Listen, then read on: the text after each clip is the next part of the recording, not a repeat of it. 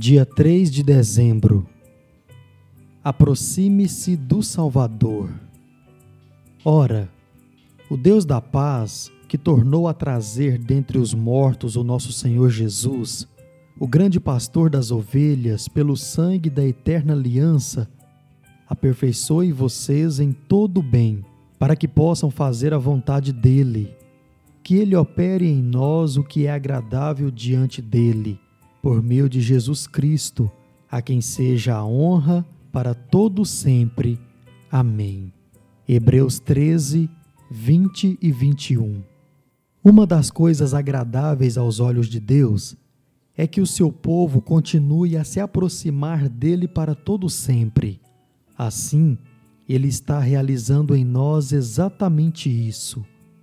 Hebreus 13, 21 diz que ele faz isso por meio de Jesus Cristo, o que significa, no mínimo, que Jesus comprou essa graça para nós com sua morte e que Jesus ora e pede ao Pai por isso, com base nessa mesma morte. Em outras palavras, quando o autor de Hebreus nos diz que aproximar-se de Deus é o que nos qualifica para a eterna obra salvífica do nosso sumo sacerdote, ele não quer dizer que o nosso sumo sacerdote nos deixa sozinhos em nossa disposição pecaminosa e resistência natural, como se pudéssemos nos aproximar de Deus por conta própria. Pelo contrário, nosso sumo sacerdote intercede por nós e pede ao Pai para fazer exatamente o que Hebreus 13, 21 diz que ele fará: operar em nós o que é agradável diante dele por meio de Jesus Cristo. Deixe-me ilustrar isso da forma como isso parecia quando o nosso sumo sacerdote estava na terra.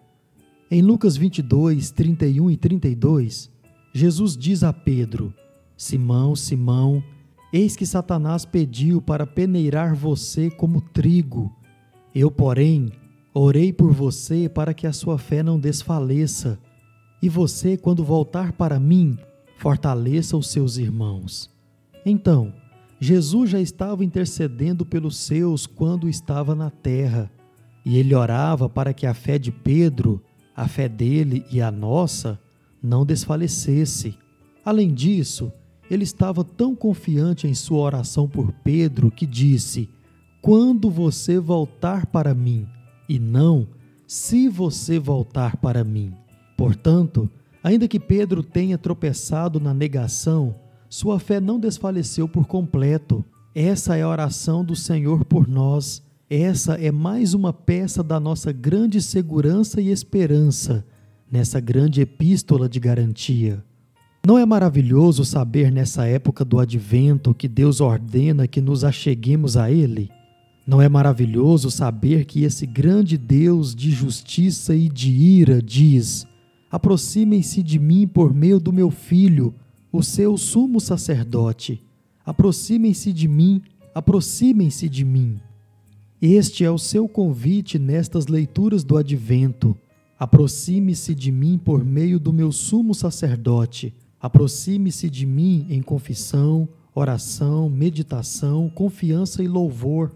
Venha, jamais o lançarei fora, pois Cristo pode salvar totalmente os que por ele se aproximam de Deus, vivendo sempre para interceder por nós. Hebreus 7, 25. O alvorecer da alegria indestrutível. Leituras diárias para o advento. John Piper